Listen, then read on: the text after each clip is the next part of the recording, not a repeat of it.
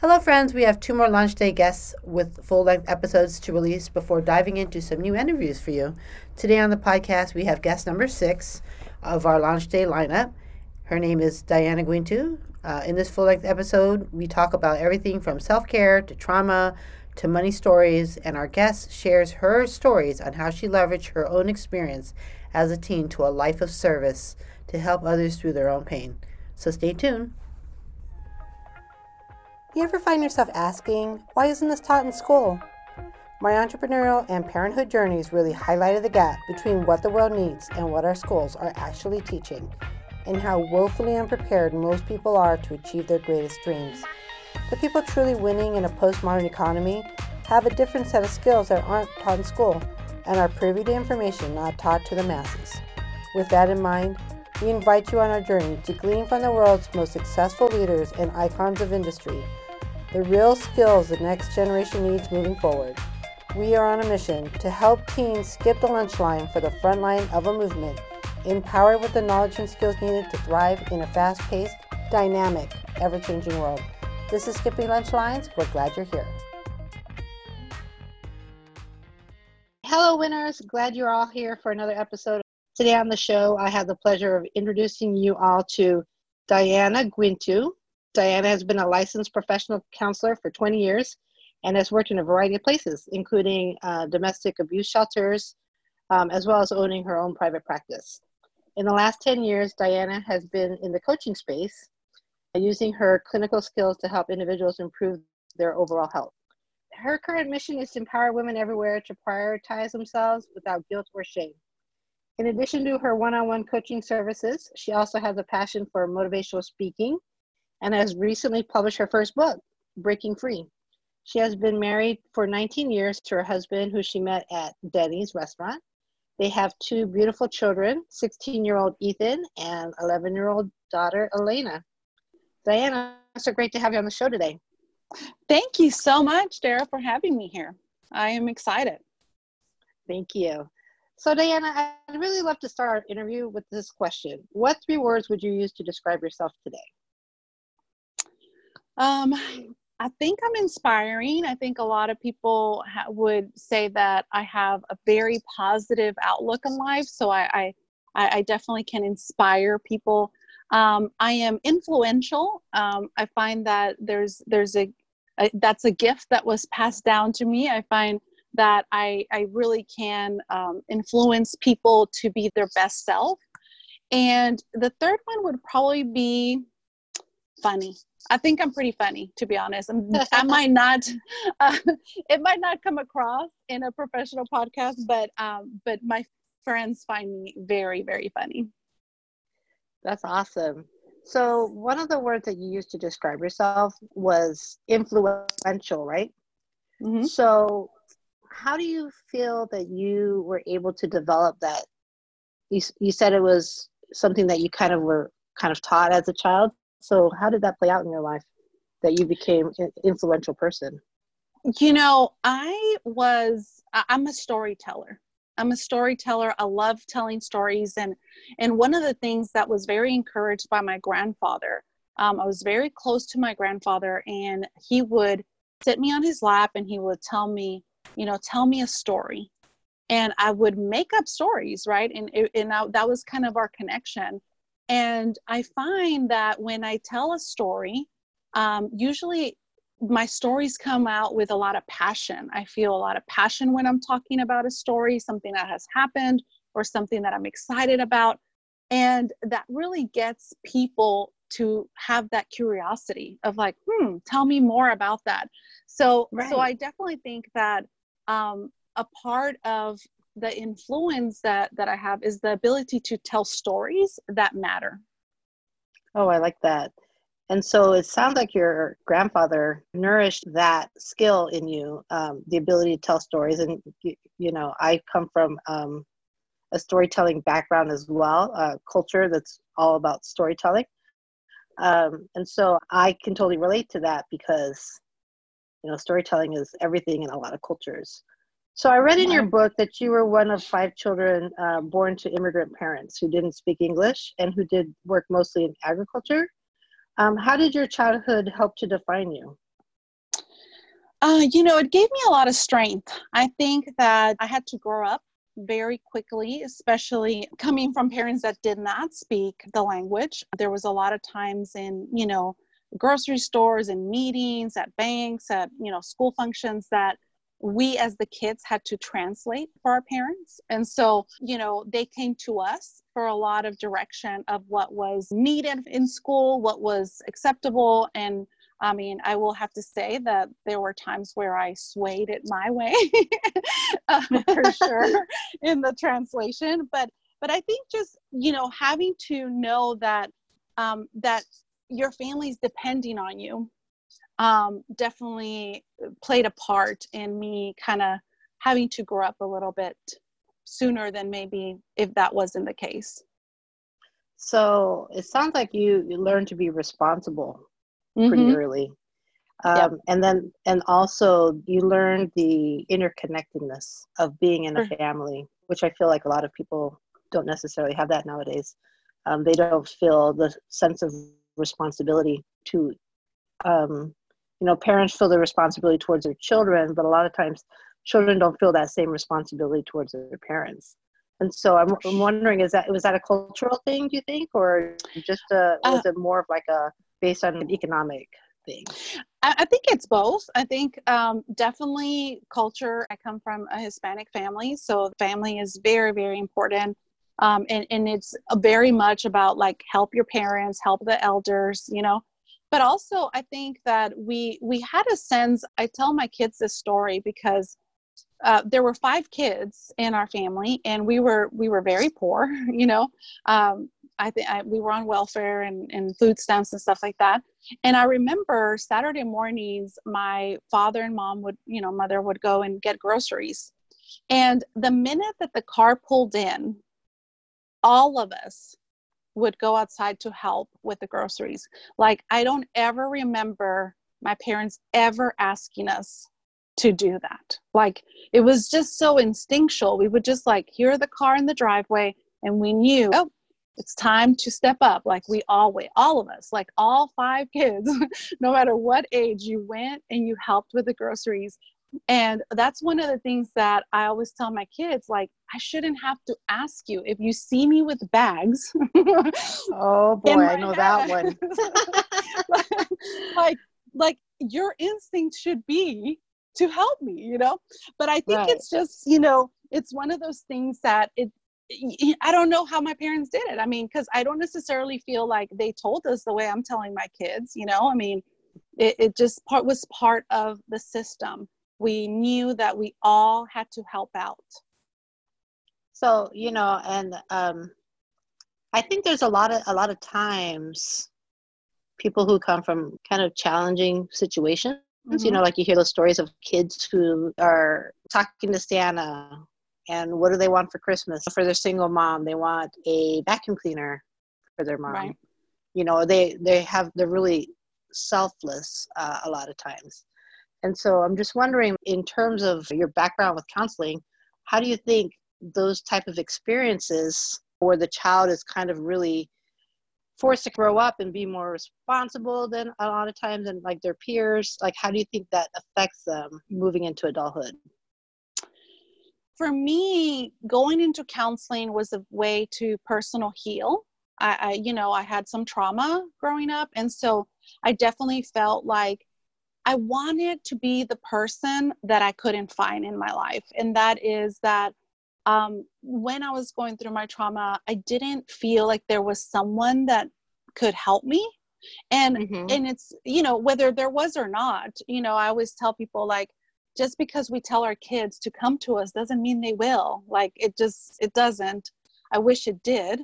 Um, right. But I did feel like there was no one on my side that truly understood what mm-hmm. it meant. And so so when you know so as i grew older i just wanted to become that person for someone else. And that really was the driving point for me in seeking a life of service of seeking a life of helping others in pain because i didn't want anyone to feel how i felt when i was in pain.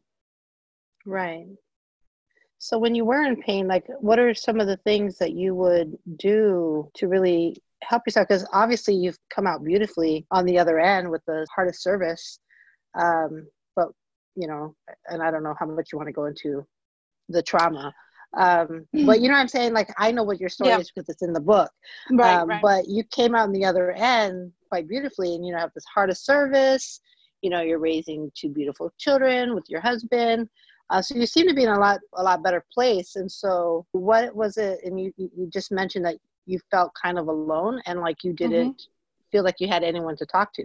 So what did the younger diana do? Pull herself up by the bootstraps so to say you know so to speak right. to get you where you're at today?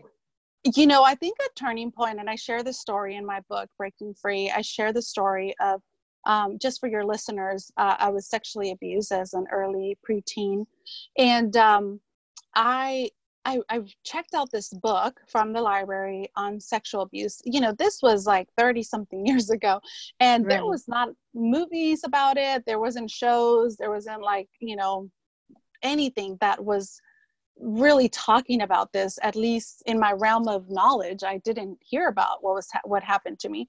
And so um so i went to the library and i kind of like you know pretended that there was like a book report i had to write. And so i checked this book on on sexual abuse.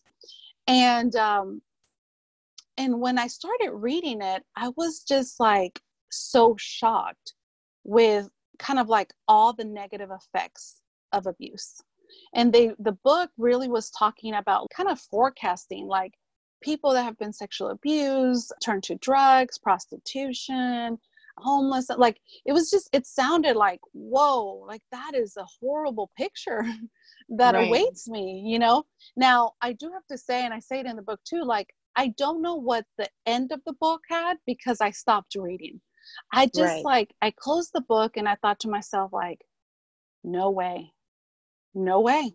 Like, that's not the way it's going to go. I'm telling you right now, that is not going to be me. And so it just was like this internal, like, switch went off, and I made the decision that I was going to go all in in proving that book wrong. And so, so I would sit and, you know, face my mirror every every day and i would tell myself i would i like became my biggest cheerleader. And i would tell myself like you can do this. You're going to make good choices. You're not going to and i grew up in a very you know I, it was a very poor town and there were gangs and there was some drugs around that i could probably have easily gotten into. Um, and mm-hmm. don't get me wrong there was like a lot of misbehavior for sure. I mean i did a, my you know I, I did a lot of lying during that time um, I did a lot of lying, a lot of kind of sneaking out, but never being caught. You know, uh, right. my mom, my mom now, when she knows, kind of, you know, we've had conversations as adults, and she can't even believe. But she, I just never got caught. I mean, that's the truth. I was, I was pretty uh, ninja. I didn't get caught, but uh, but there was some acting out, but it was never crossing the line. Like I always felt like there was this invisible line that I was not willing to cross. And that's because if I crossed it, I knew that I was at high risk for what that book had said. Wow. So it sounds like even from that age, you're, how old were you at that time?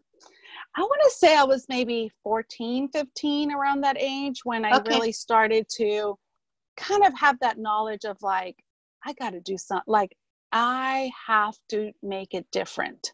And um, and so yeah, I mean, again, there was a lot of pain and there was a lot of mis- dysfunction. I don't want to per your listeners to think that I just was like, oh yeah, I'm gonna change. But I think that underneath there was a will to fight for myself. Right. It's like underneath all you were acting out um, more it's it's kind of like the cry for help right? You know? Right um, exactly um, yeah. so you're crying out for help through your act you know the, your actions but at your core you understood your value. You understood right. your worth even even though maybe at that time you didn't feel like you were worthy of anything you know? Um, and i think do you think that a lot of that has to do with like how close your family was? And and so that's why you were able to you know mm-hmm. it's like you obviously felt the love of your parents and your grandparents. A lot of a lot of people nowadays don't really have that close relationship with their grandparents. Um, so do you think that that's where that stemmed from, or why you had that underlying belief in your worth, even you know? despite Yeah, everything I that you were going through? yeah i definitely think i had a really good foundation right i had a really good foundation that helped me that i leaned into right because i did have a good um a good a good life i mean i i had people that loved me and i did know that so when i say i felt alone uh, it was more of an alone of like no one knows Right. no one can know this. And so when you are having to hide a secret, there is a loneliness about it because you're being someone, for example, in high school, just to of, kind of tell you a little bit of like how I was hiding it and I was living like this like secret life is I mean, I was like captain of the cheerleading team. I was like National Honor Society. I was um, you know, I was like, you know, uh, what do you call it? president stuff prom queen like i had a lot of things happening that if you just saw through the window Right. you'd be like oh like she nothing is wrong with her and that was my intent that was my Right. intent is to be something so over the top different than that book. Um, but there was some loneliness about it because i wasn't um, you know no one knew my secret that i was carrying and and that was heavy. That was heavy um, trying to balance that as a teenager. I mean right. it definitely presented its challenges but I, I definitely agree that there was a good base there with how i grew up and the safety of um, you know like the love of my overall family grandparents and stuff like that so so that did provide something to lean on during that chaos Right. And so if if uh, a listener is out there and they maybe have teenage kids who are acting out, um, how would you advise them to deal with, you know? here's the thing one of the things that and this is what happened once the first person that i finally told Mm-hmm. she just asked me. Like she was able to see some of the dysfunction right? And she literally just asked me has anything happened to you? And i said yes. And it was like i didn't lie about it but no one had asked me ever. No one. And and this was already when i was almost an, like an adult like 17 18 you know? So Right.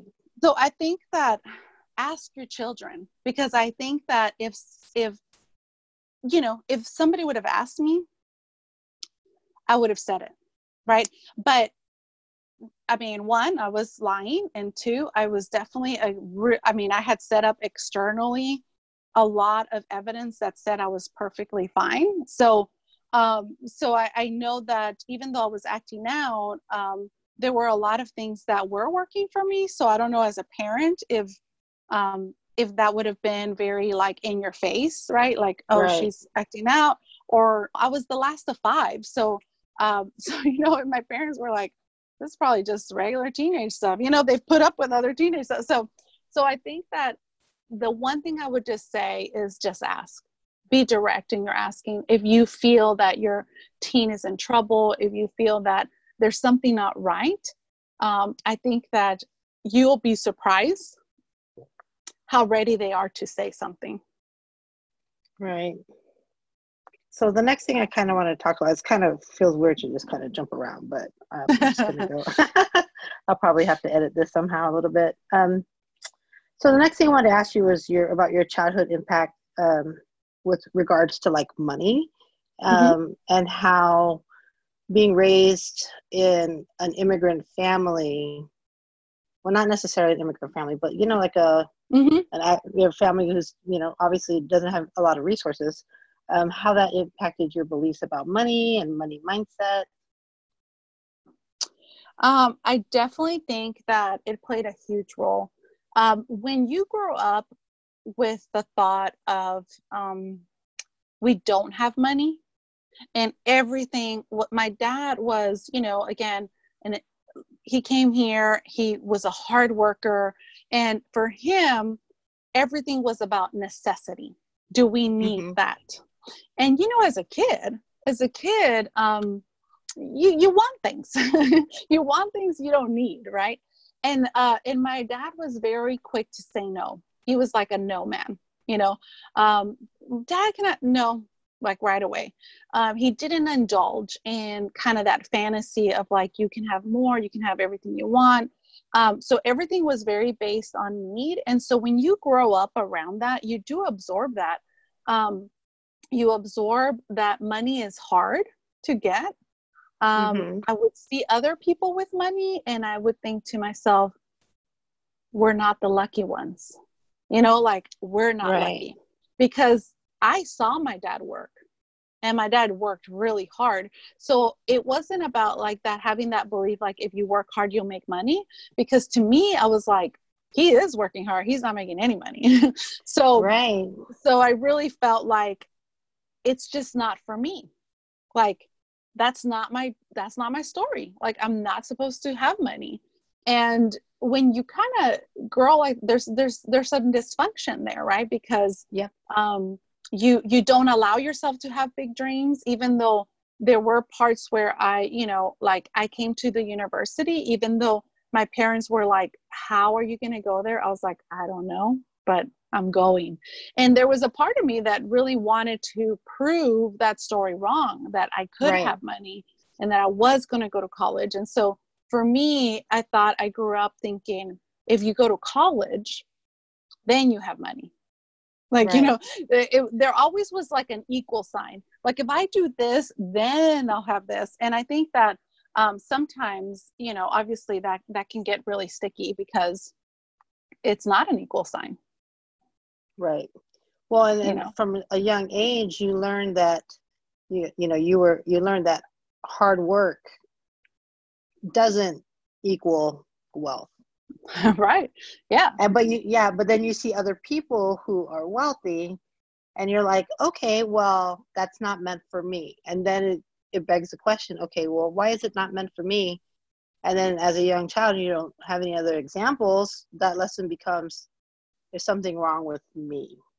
Right and i think a lot of people don't get that. Just the optics to a young child who's impressionable about those types of things um, are really have long lasting effects. And it's not just like you know oh we don't need that. Well then it becomes like the stories start all interweaving to this really thorny you know like a thorny story you know? Yes. you know yes for sure. You know i have a story about that. So um, you know i've done a lot of work on my money story. I've had a financial coach i've had a business coach. And so i've done right. a lot of extensive work on my money story. I mean there's more to do but i have you know some really good awareness and healing from it. But i remember um, with one of my coaches he asked me what's the first story that you remember where money was a no where you you know like it, it, it, there was a no for you?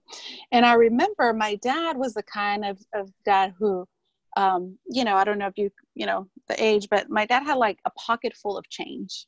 He was like one right. of those where it just quarters dimes nickels he just carried it all on his on his on his pants right?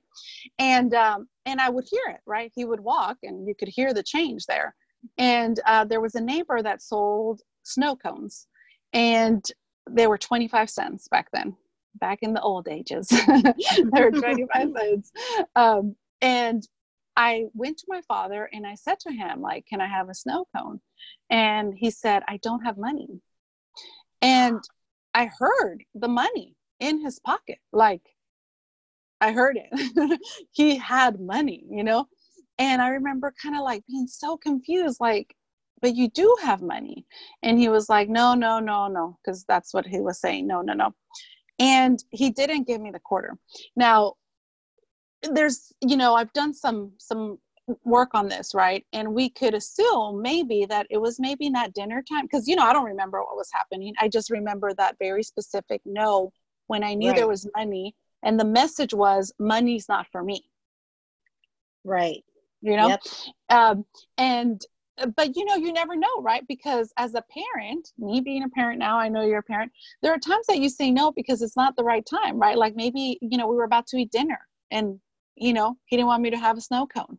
Maybe uh, maybe i had already had a snow cone. I don't remember. You know it's one of those Im- imprints in my mind that is singular. Like i don't know what's around it. I don't know what the context was of it.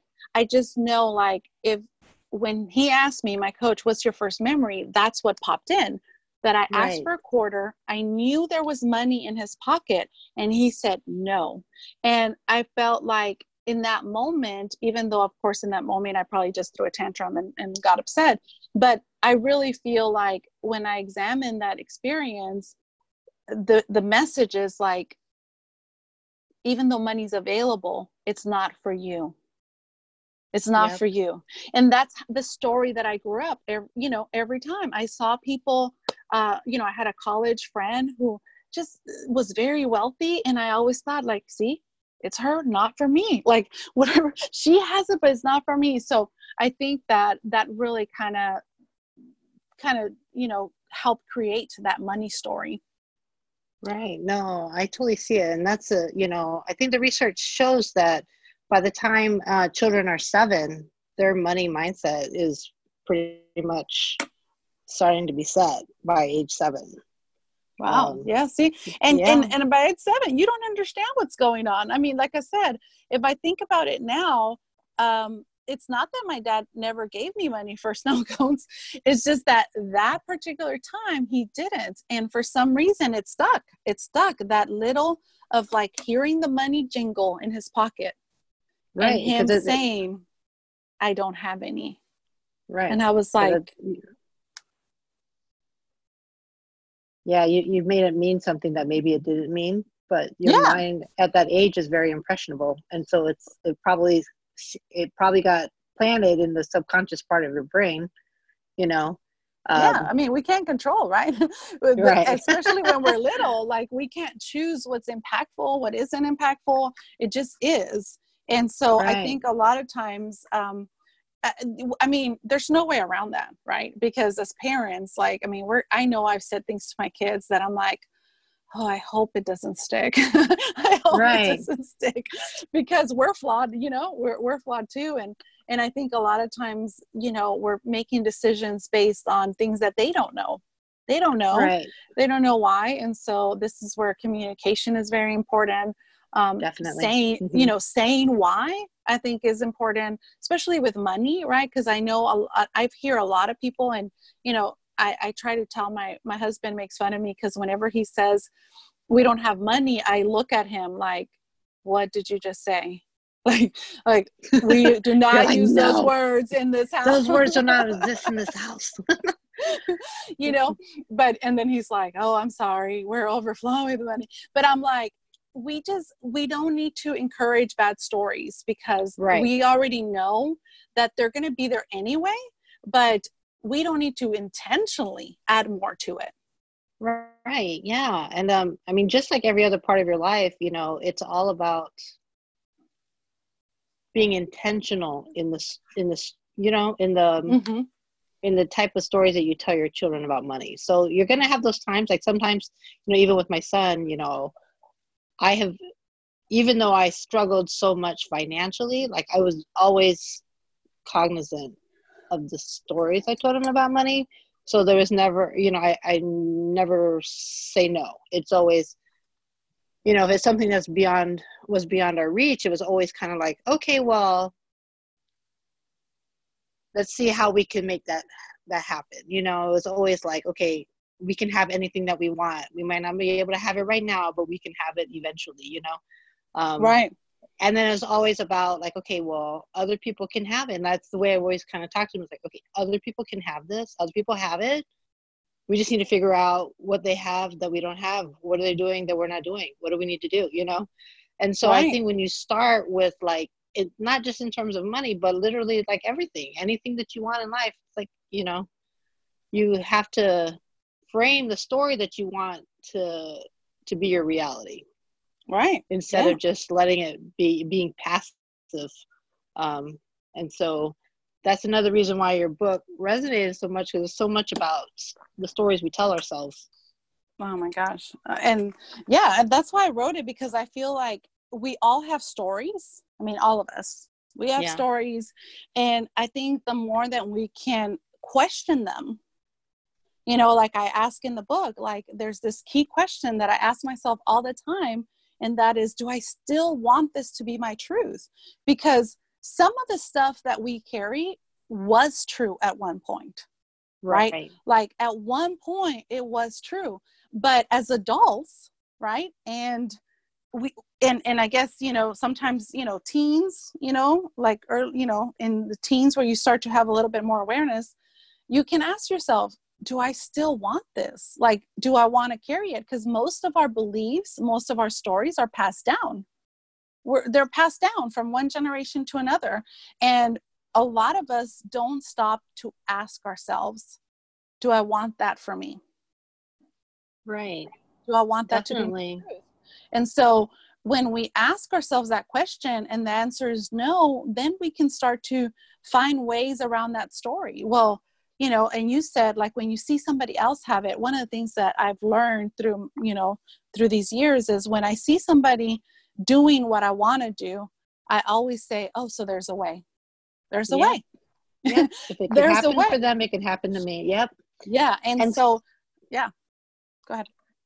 No, I was just gonna say, and I don't remember who says it, but the whole notion of you know you are the five people you surround yourself with. So I think one thing as adults with you know parents with children, that's one thing we can one way we can really impact our kids is really be cognizant of who they spend their time with you know like who are their friends and try to get them in situations where there was people who are maybe something that the, is aspirational in terms of what the child wants. Positive uplifting people. And you know i feel like a lot of times we just go through life and we're just like, so busy and that we're not really being intentional about those things um, but i think it's so important because that for me was the one thing that really changed my trajectory is realizing mm-hmm. like hey you know i'm the people i surround myself with. If i'm around people who are constantly unhappy constantly negative constantly not tr- trying to you know or make excuses for their past then that's the story that i'm going to continue to tell myself but if I surround myself with people who,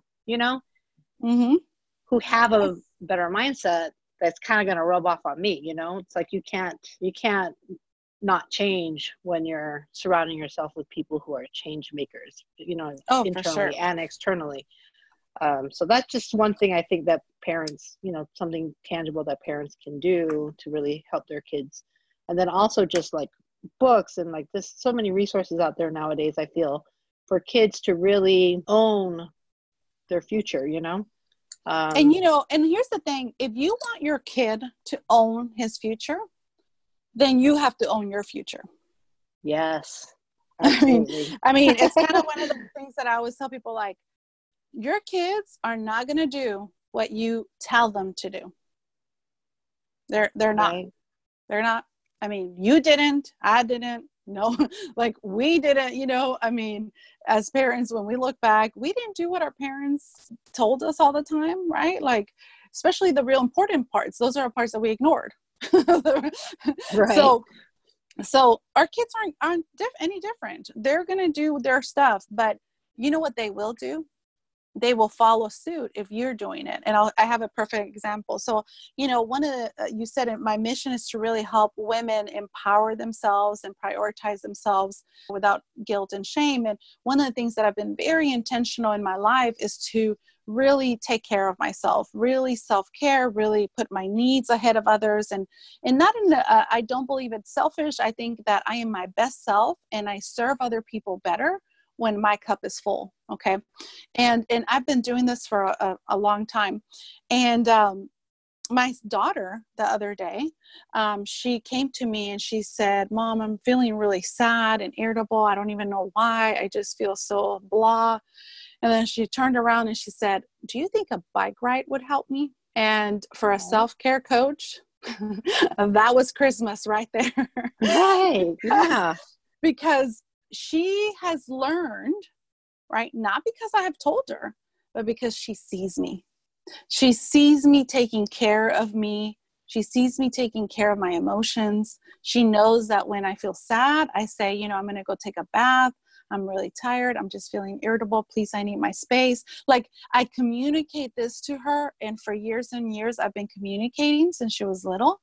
And she just knew that she had something to work through and she said do you think a bike ride would help me and i love it we we went so your kids are going to do what y- you're doing so if you want your kid to reach for the stars guess what you better be reaching for the stars too. And it doesn't have to be career, it doesn't have to be, but there has to be something that you are modeling right. that teaches them that skill because they're learning from you.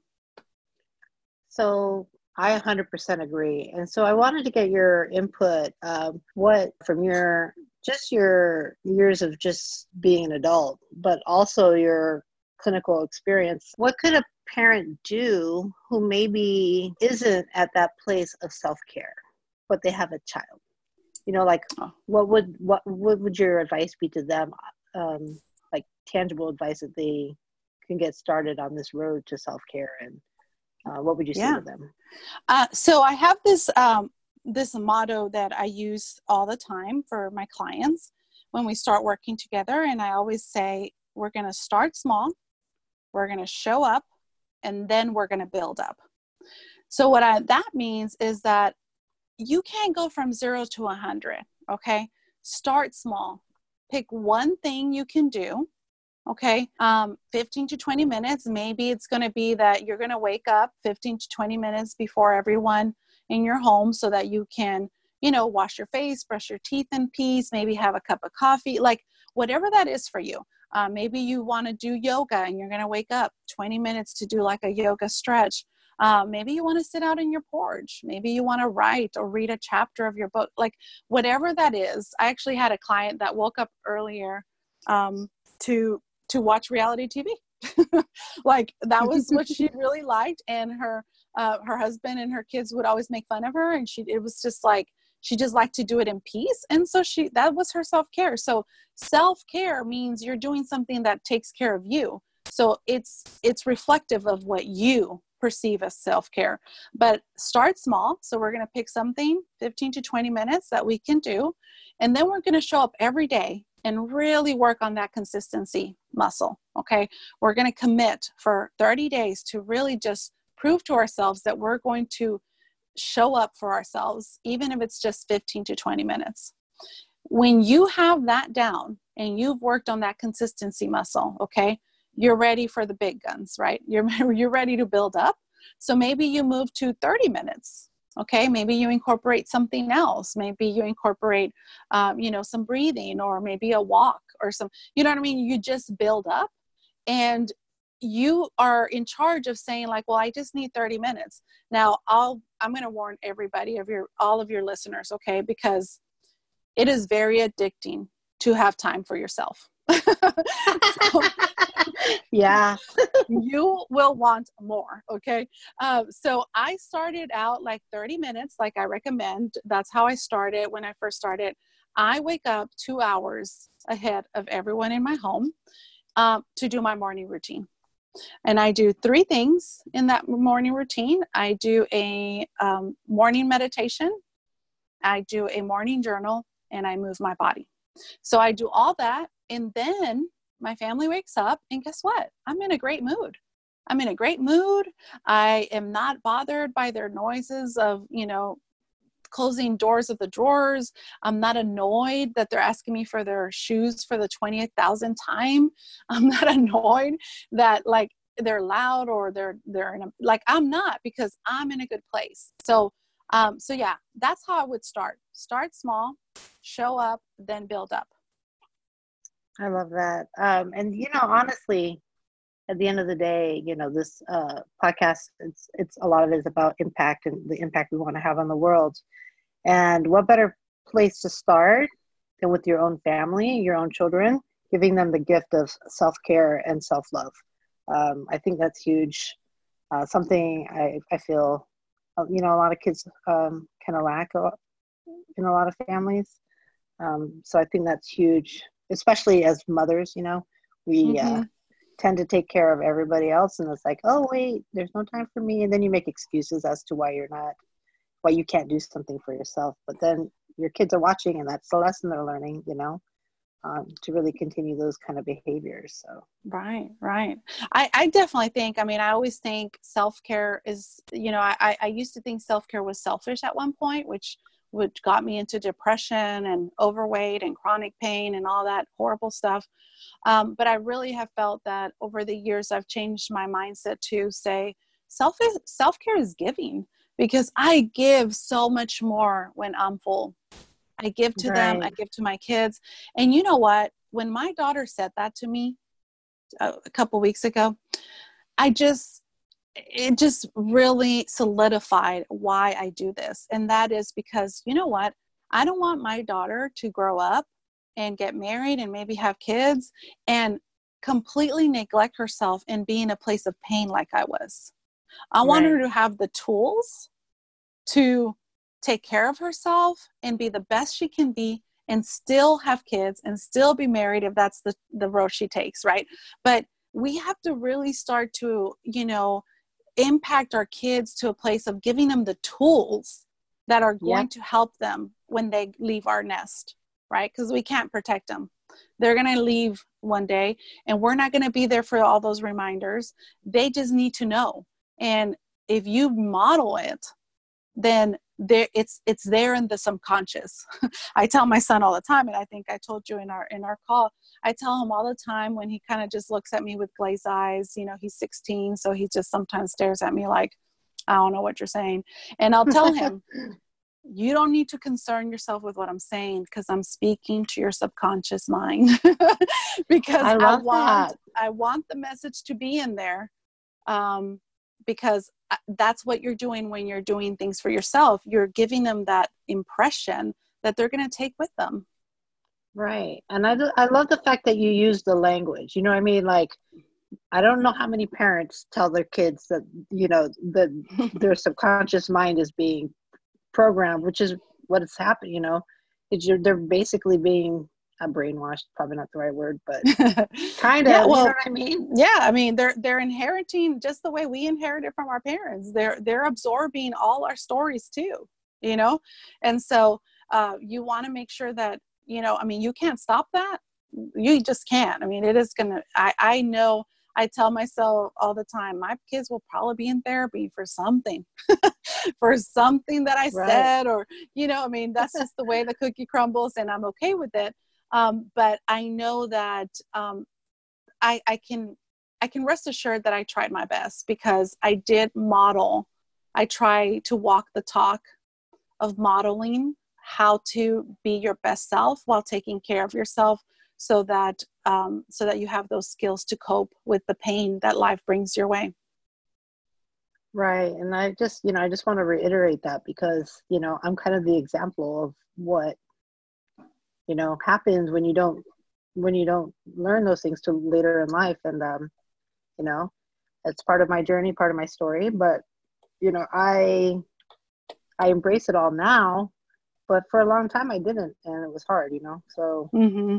i think if we can start when our kids are young and impressionable and just really show them like you said teach them those tools that they need you know? Like they're not going to have they're still going to stumble they're still going to have problems they're going to have their own things they have to overcome but if you start you know give them those basic tools of uh, you know like those emotional how to deal with emotional issues and um, i mean there's there's a whole myriad of them.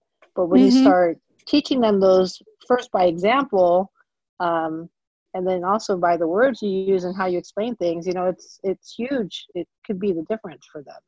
Yeah. Um, whether or not they're able to overcome the obstacles or if they let those obstacles derail them for for a super long time which is kind of where you know how my life went until i just yeah. was fed up enough you know? Right yeah for sure.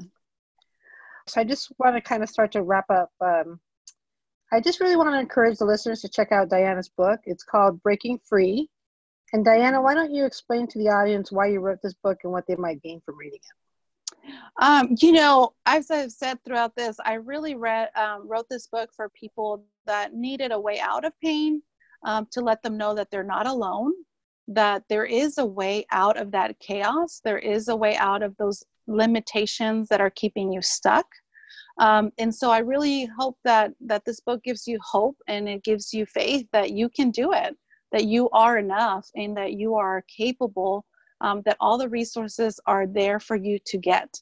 Now, um, I think when I was writing this book, I wanted people to know that um, that they're not alone, that they're not alone, that other people have gone before them, and have broken free from their limitations. And like I said earlier in the podcast, that means that it can also happen to you.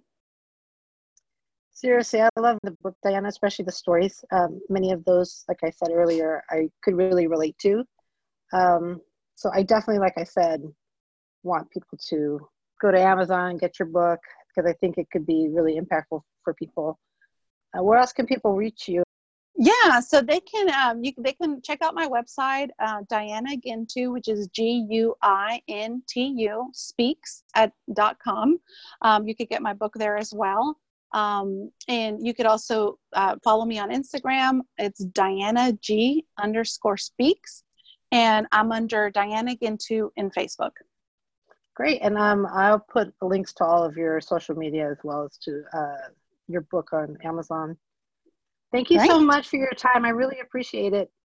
Thank you so much. This has been a pleasure. I've enjoyed it and I appreciate the opportunity. Thank you. Thank you so much for tuning into today's episode. If you got anything positive out of the conversation, do you mind leaving us a five star review on iTunes? Doing so will allow other parents to help their teens create a life of fulfillment and joy, abundance, and impact. Until next time, don't forget to help your teens skip the lunch line and live life on their own terms.